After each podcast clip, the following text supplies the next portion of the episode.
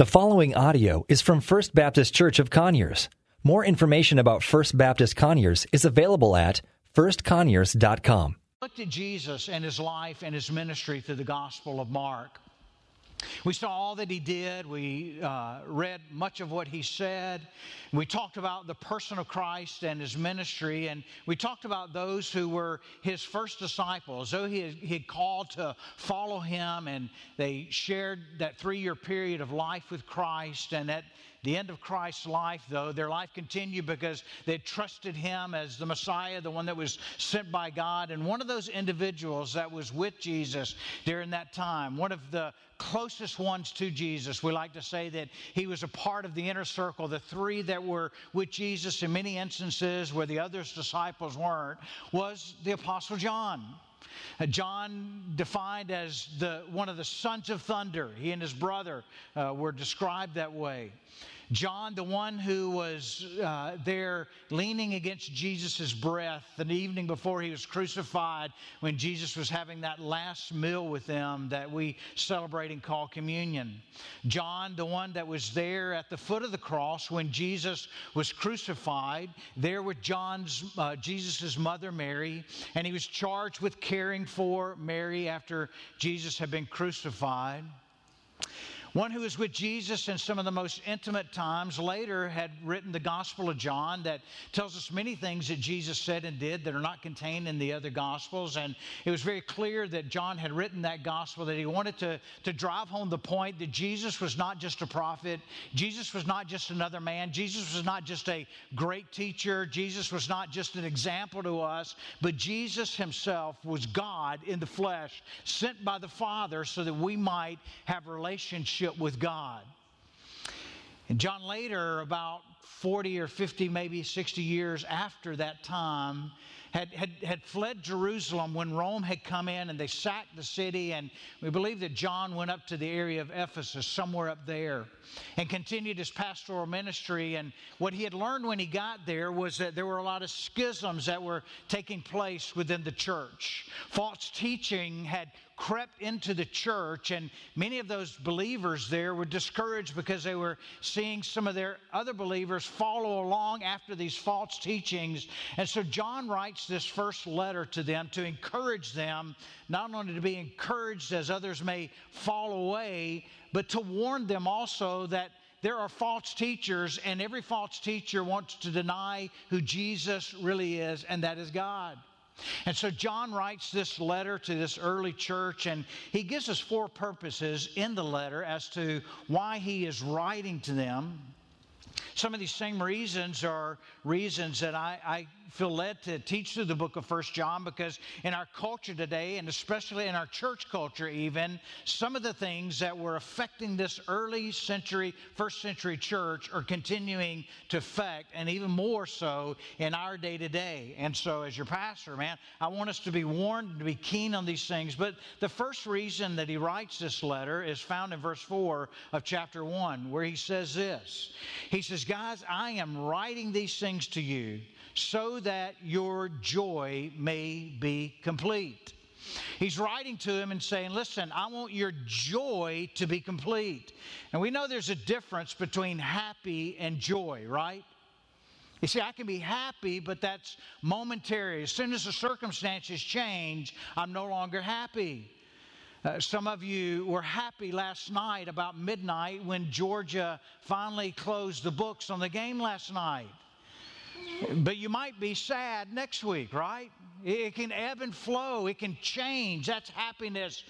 But God tells us, and John in particular is going to tell us that listen, in all of life's circumstances, there is a joy that you can have, that I desire for you to have, that far supersedes any happiness that you might have momentarily. And so John's writing is specifically, he's saying, listen, these things I'm going to write to you about, I'm writing to you so that your joy might be full. Another way of saying that is, is contained in all the theology about Christ and who he is that I'm writing to you, believers of. I'm writing this to you because this is what is going to give you joy that surpasses any circumstantial happiness that you might have. The second reason that he states as a purpose is found in chapter 2, verse 1. he writes to them, My little children, I'm writing you these things so that you may not sin. But if anyone does sin, we have an advocate with the Father, Jesus Christ, the righteous one. So he's writing to them, hoping that through the content of his writings that, that they may not sin. However, if you do sin, how many of you sin? Thank you. An honest room. We do, right? And here's the good news. He says, Well, I don't want you to. God the Father doesn't want you to. But when you do, whether it's an external rebellion or it's an inward attitude that, that is a sin, that's not that falls short of what God's intention is, that when you do, I want you to know that you have an advocate. Now, an advocate is a judicial term. It's that person that stands there with qualifications in front of the judge, and he is an advocate on your behalf. So that when your sin accuses you, when Satan accuses you, Jesus is standing there next to the Father as the advocate, the only one that's qualified. And he slams down his hand on the gavel and he says, No, he's acquitted because of what I have done for him. He's covered under my blood. Aren't you glad that when you do sin, aren't you glad that when you do sin, that you have an advocate there? You see, the enemy's trying to tell you some, tell some of you today, because you know what you did yesterday. You know what you did last week. You know what you did last month. You know what you did last year. You know what you did 20 years ago. And the enemy's still trying to accuse you of it. Jesus wants you to know that, listen, there, I'm your advocate, and I'm standing there next to the Father, and you're covered in my blood, and it's an eternal blood that has forgiven you for all of eternity. Somebody say hallelujah to that. Isn't that good stuff? The third reason that he states that he's writing this letter is found in verse 26 of this same chapter. And he's writing to tell them that, listen, I, I want to protect you from these false teachers. And can I tell you something, guys? There, there's so much stuff in our so called churches today, even. Forget the world and the message is there. There's so much that's gone away from the Word of God to opinions, pop psychology. We have the gurus that we love to follow around and, and like everything they post. But listen, there's so much junk out there that we've gotten so far away from the Word of God. And so he's pronouncing to them in verse 26, he says this. He says, I have written these things to you concerning those who are trying to deceive you. Now, there are some who intentionally try to deceive, and there are others who just ignorantly deceive. Peter and Paul also warned believers about those who were in their midst, some who came out from among you, they say.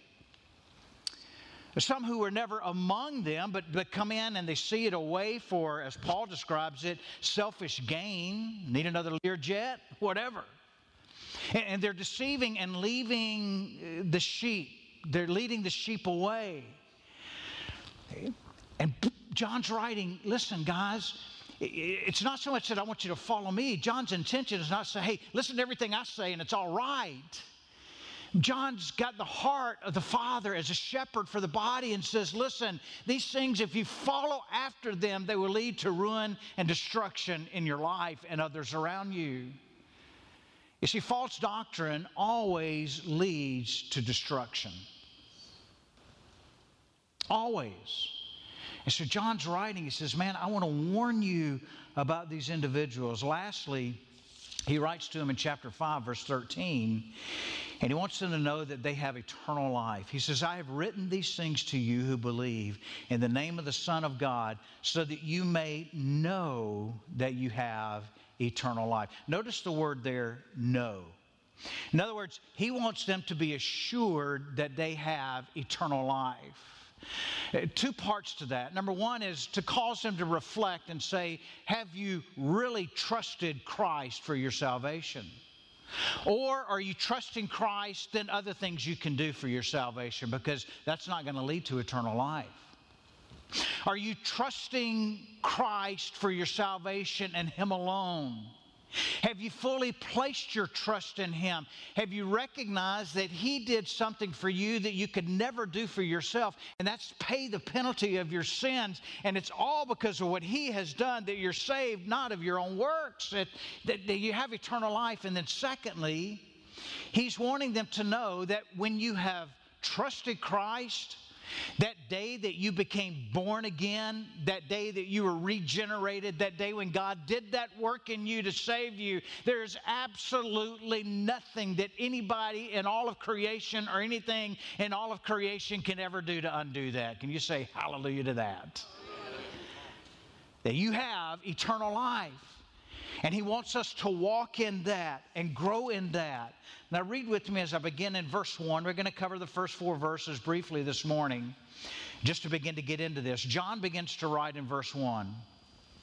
He says, What was from the beginning, and what we have heard, and what we have seen with our eyes what we have observed and what we've touched with our hands concerning the word of life. Now, he's talking about Jesus here, and he describes him as the word of life.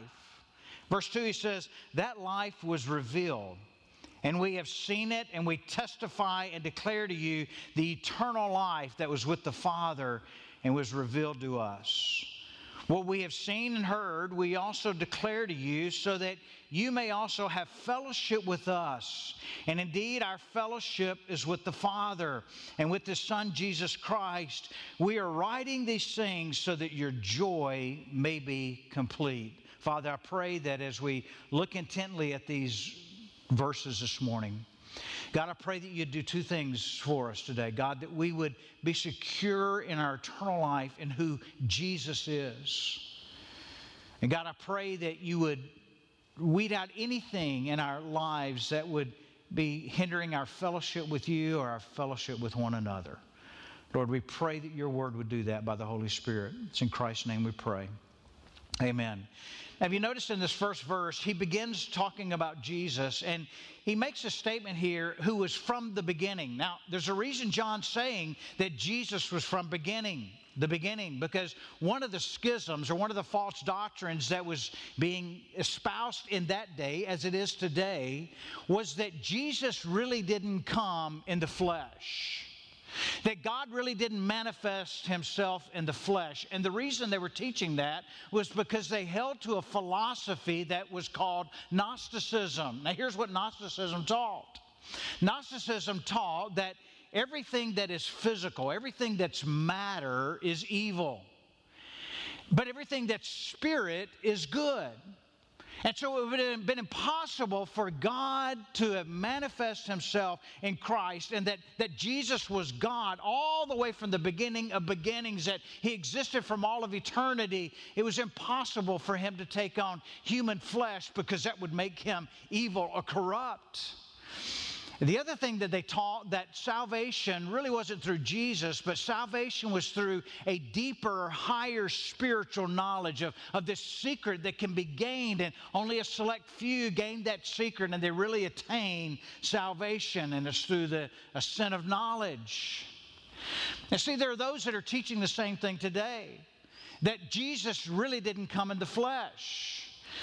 There are those that teach or espouse that Jesus didn't exist from all eternity. As a matter of fact, Jesus is just one kind of manifestation of God in three distinct different ways God the Father, God the Son, and God the Holy Spirit. But they're all one, and God just revealed Himself at different times in different ways. But that's not what the Bible teaches. The Bible teaches that there is one God in three persons God the Father, God the Son, and God the Holy Spirit. And he has existed from all beginning. Now, one of the things that Gnosticism led to, and this is what we really see in our culture today, especially in the church, is that what you do in the flesh really doesn't matter. What you do with your body really doesn't matter because what really counts is, is the spiritual realm. And therefore, we take on the idea, as Paul confronted in the book of Romans, where, where he makes a statement that, listen, the more we sin, the more we glorify God because the forgiveness is there even greater. And then he asks a question Does that mean we should go on sinning so that God would get more glory? Heavens, no. You see, sometimes the idea is that, you know, it really doesn't matter what I do in the body. I got my ticket with Jesus. I'm okay with him. He's okay with me. So I'm going to go out and live my life the way that I want to live. Participate in, in things that, that, that I just want to do because what really matters is I got my ticket and I'm okay with Jesus. But you remember the Great Commission that Jesus gave in Matthew chapter 28? He says, Go into all the world and make disciples, baptizing them. And then what's the last part of that? Somebody shouted out to me. And teaching them to what? Observe or obey all that I've commanded. And so this Gnostic idea led to all type of licentiousness. And my goodness, we have it in the body of Christ today. We have the idea that we, we just get our ticket, we, we fashion services the way that we want them to do, and, and as long as it's entertaining, and as long as it makes me feel good, then, then that's all that really matters. Just go out and live your life the way you want to because Jesus has got everything okay. That's not what Jesus taught. And so John's calling him back to this. And he says, In the beginning, he's always existed. He didn't just come on the scene in the incarnation. Some scripture that tells us that, that points to that, is, is Habakkuk chapter 1, verse 12. Listen to this. He says, You are from everlasting, O Lord my God, my Holy One. Micah prophesying about Jesus who is to come, the, the Emmanuel, God with us, the Messiah, he says, But you, O Bethlehem, who are too little to be among the clans of Judah, from you shall come forth for me one who's to be the ruler of Israel, whose coming forth is from old, the beginning, the Ancient of Days. Of course, John states in his Gospel, chapter 1, verses 1 and 2, in the beginning was the Word, and the Word was with God, and the Word was God. What beginning? The beginning before all beginnings. Before creation, even itself, as Paul outlines in Colossians chapter 1, verses 15 to 17. He says this. He says, he is, the invis- he is the image of the invisible God, the firstborn of all creation. And that doesn't mean that he didn't exist until he was born. But he's the firstborn of all creation, and we go on to see what Paul says. He says, For him all things were created in heaven and on earth, visible and invisible, whether thrones or dominions or rulers or authority, and all things were created through him and for him. All things. You realize this morning that you were created for him? Does that blow your mind like it does me? That, that one of the purposes that God has for you and your life is that He created you for Him. An object of His love and His affection, God's created you for Him. So if you're here this morning and you think, man, I have no purpose, what is my purpose? I have no meaning, you can start right there. God's created you for Him. Tell Him thank you for that this morning. He's created you for Him. You see, he existed all of eternity, and, and, and John here says that he existed as the Word of God. That, that word, word, is the Greek word logos. It has the idea and the understanding when we look at Jesus being expressed or explained as the Word.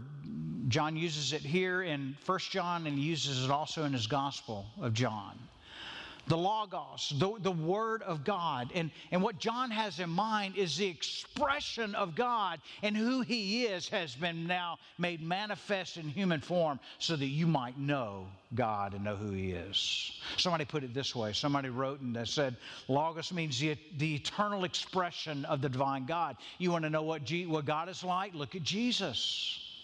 You want to know who God is? Look at Jesus. You want to know what God's character is like? Look at Jesus. You want to know what God's will is? Look at Jesus. Somebody else put it this way that this word logos has the idea that the self revealing of God to man. I love it when people said, I found God, and I remind them, you didn't find God. God sought you out and He found you. Isn't that good to know? That God sought you out and He found you. Jesus said this He said, I and the Father are one. If you've seen me, then you've seen the Father. One God, three persons, we call that the Trinity. Now, I was thinking about what John wrote this week, and, and I was thinking in my mind, boy, wouldn't it have been neat to have heard Jesus? I mean, really heard him you know, literally heard him. Wouldn't it have been pretty cool to have, to have literally touched him? Or wouldn't it have been neat to have been John there at the Last Supper and lean your head on his, on his chest as you're having the last meal together? Wouldn't it have been neat to, to watch him miraculously perform the signs that he did, the wonders that he did, and, and be there when he hollered in Lazarus' tomb, Come forth! And here comes Lazarus coming out of the grave, and you saw him raising from the dead. I think about that. We were in Jerusalem uh, this last summer, group in Israel. And it was pretty neat to go and stand there on the southern steps of the temple and, and think, man, Jesus stood here. It's pretty neat to go by the Sea of Galilee and, and perhaps in the very location there on the shore, realize that it may have been this, this very place where Jesus restored Peter after he denied him three times. It, it was pretty cool to go into the Garden of Gethsemane and realize that, man, somewhere in this area, maybe I'm standing right here where Jesus knelt down and said, God, if there be any other way, let this cup pass from me. But the thought hit me in all of that. And I said, you know what? That does not compare to being touched by the resurrected Christ. That, that God touched you, and He touched me. At some point in our life, it's as if He put His finger on your heart and said, You don't know me, but, but, but I want you to know me. Right now, you're separated from me because of your sin. But I want to remove that so that you can have a relationship with me and be one with me and the Father be in fellowship with me. It's that old hymn that, that I love. And I know this is a different generation, but I'm, I'm going to sing the words to it. It's that old hymn, He Touched Me. And the writer writes this and he says, Something happened and now I know He touched me and made me whole. The words in the hymn go shackled by a heavy burden, beneath the load of guilt and shame. You see, all of us were shackled by a heavy burden, beneath the load of guilt and shame. But Jesus loved us so much that he sought us out and he touched us, saved us, and transformed our life. Y'all got to get Pentecostal. All right? Amen. If that doesn't make your floater float, something's wrong with you. See, it amazes me because I know myself. I know what a bonehead I am. I know how wretched I am.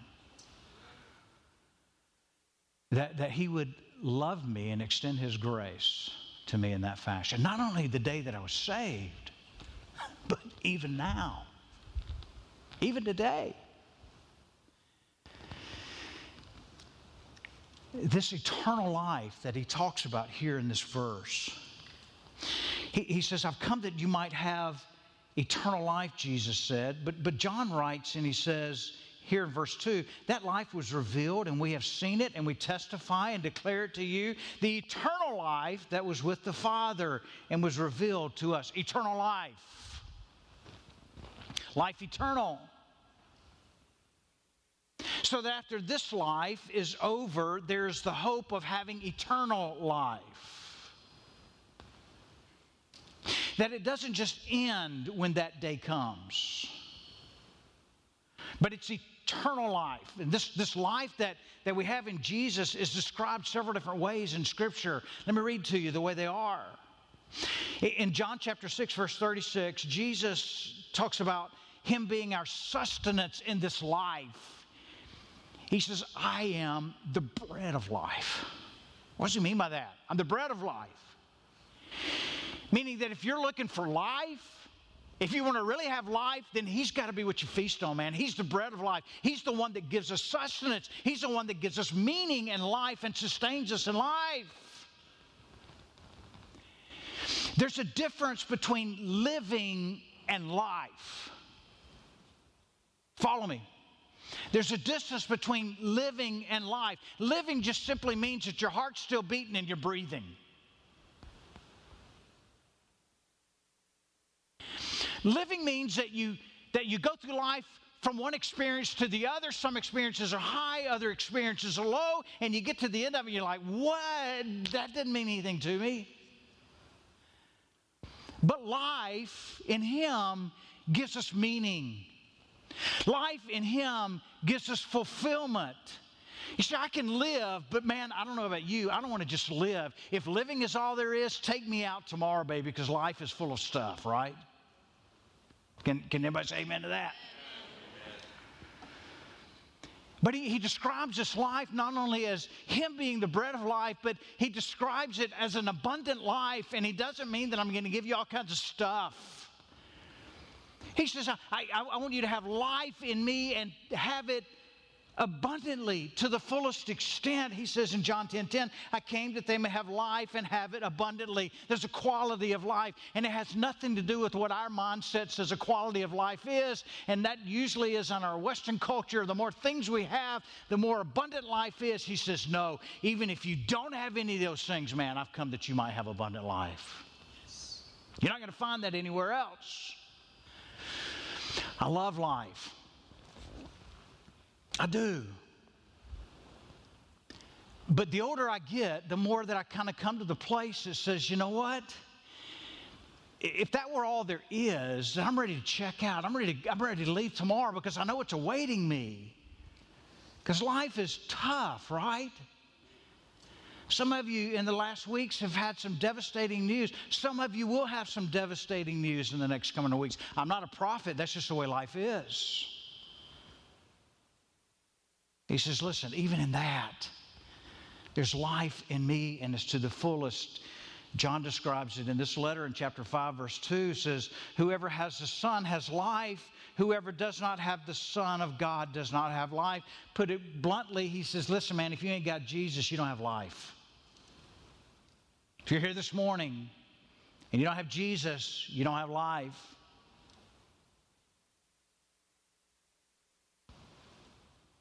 Eternal life. Not only hope in this life, but in the life to come. The last thing I want to share with you this morning is kind of the last point. I'm, i have some other things, I'm going to skip over them.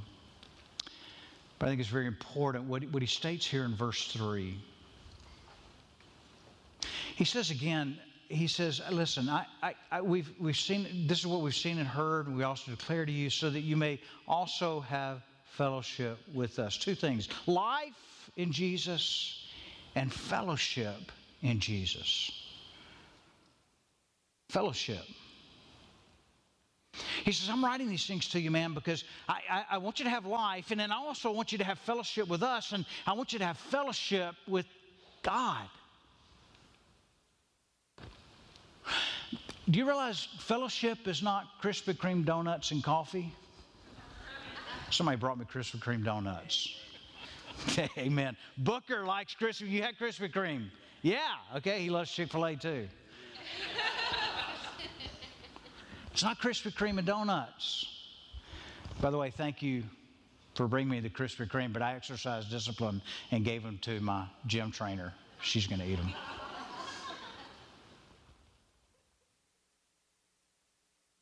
See, that comes and goes.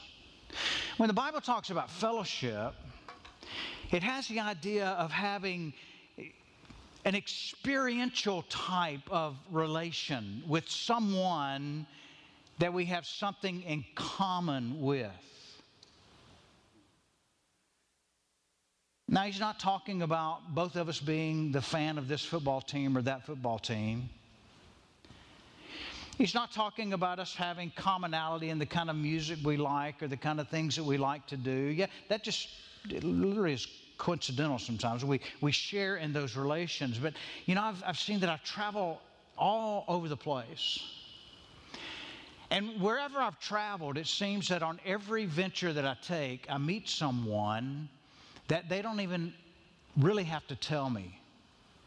But as we engage in conversation, it's instinctively I know they're a Christ follower too. They, they follow Jesus too. And you see, the one thing that, that we have in common in fellowship in the body of Christ is that we all follow Jesus. That He's at the center of that where we may not have any other commonality at all. We may not like the same things. We may not like to do the same things. We may be uh, from a different place. You may be from the north. I may be from the south. You may be this or I may be that. You may be black. I may be white. None of that matters. What matters is that we have the oneness in Christ, and that's what we share in fellowship.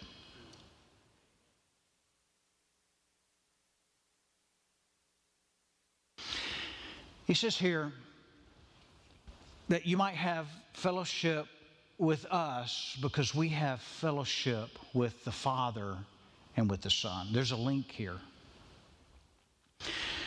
What, let me reverse what he's saying. He's saying, listen, if you're not in fellowship with the Father and Son, then, then you can't be in fellowship with me. That's not being crass, it's not being ugly. He's just saying the only way to have real fellowship is to have that in common. And if you don't have it with the Father, then we can't have it together.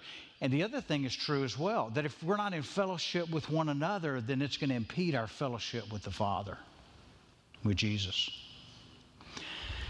My wife loves drama. I didn't say she creates drama, I said my wife loves drama. I don't really care for drama. I love bluegrass music. My wife loves Neil Diamond.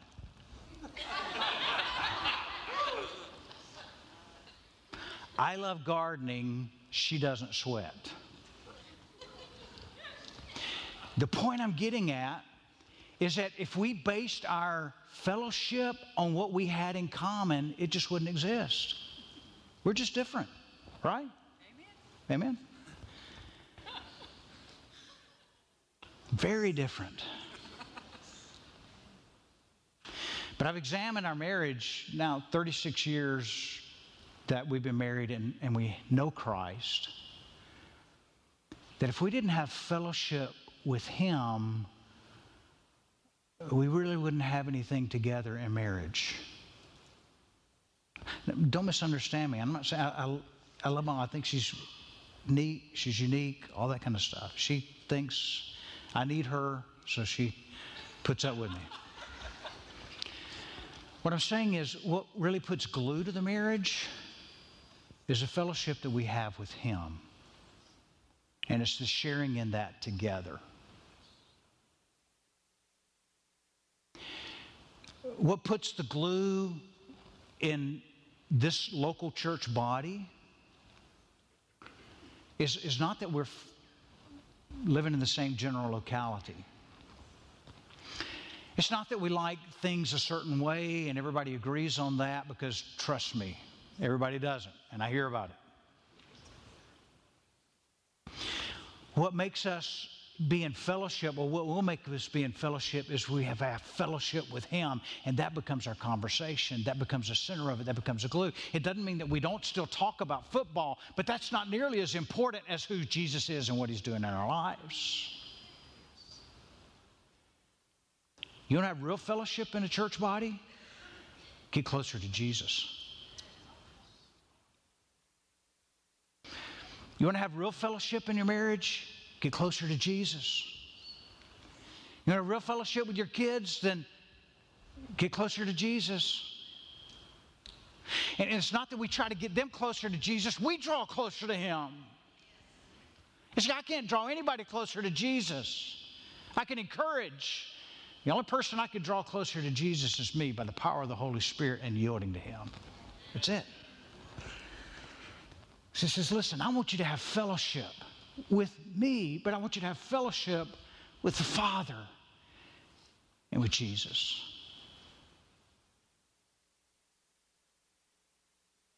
He concludes by saying this, and we're going to look more at this later.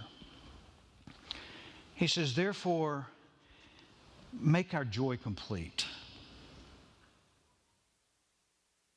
There's a direct link here to fellowship with Jesus and one another and joy in our life. So I ask the question what does fellowship with God look like? Well, fellowship with God just, just looks like we're daily in communion with Him, daily walking with Him, talking to Him. As Paul described it, praying without ceasing. And it doesn't mean we go in our prayer closet 24 hours a day and just sit there and pray, but it means all through the day we're communing with Him, asking questions God, what do I do in this? Lord, how do I glorify you? God, how do you want me to serve you? God, thank you for this and thank you for that. This morning I was watching my little two and a half year old twins run up the sidewalk. They, they love doing it. They, they like to be the first one there to put the button, the, the handicap button out here. And I'm watching Asher take off. It's the way Brian runs, like this. and little Eleonora running up behind him with that tiny little bottom, man. It's great. Don't think I'm weird, but I just love it. And, i and then she's crying, No, Asher, don't push the button. She gets her trigger flipped when she can't be the one to it, right? Yes. I'm thinking, God, thank you.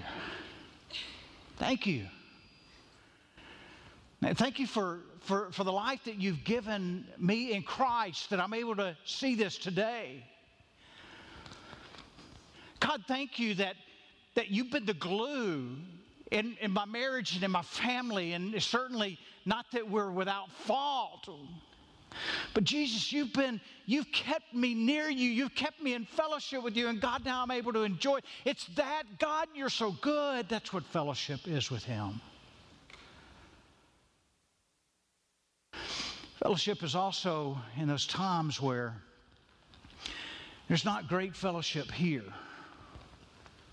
We had one of those this last week. Well, maybe you did, I did, okay? I've learned to keep my mouth shut. Amen? And I've also learned this. This is a side note. I'm chasing a rabbit. Guys, you never want to win an argument in your marriage. Because if you win the argument, you lose. I hear an amen to that?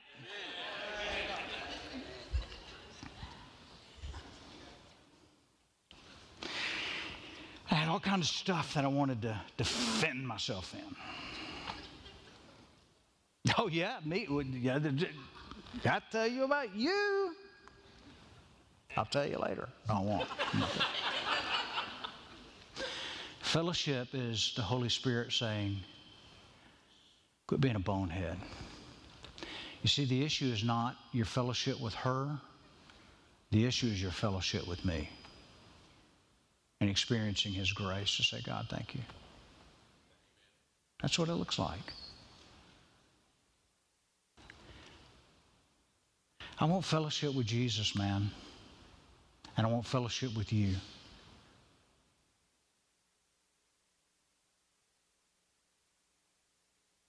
How do we get that? Jesus. Jesus. Jesus, would you so work in our body?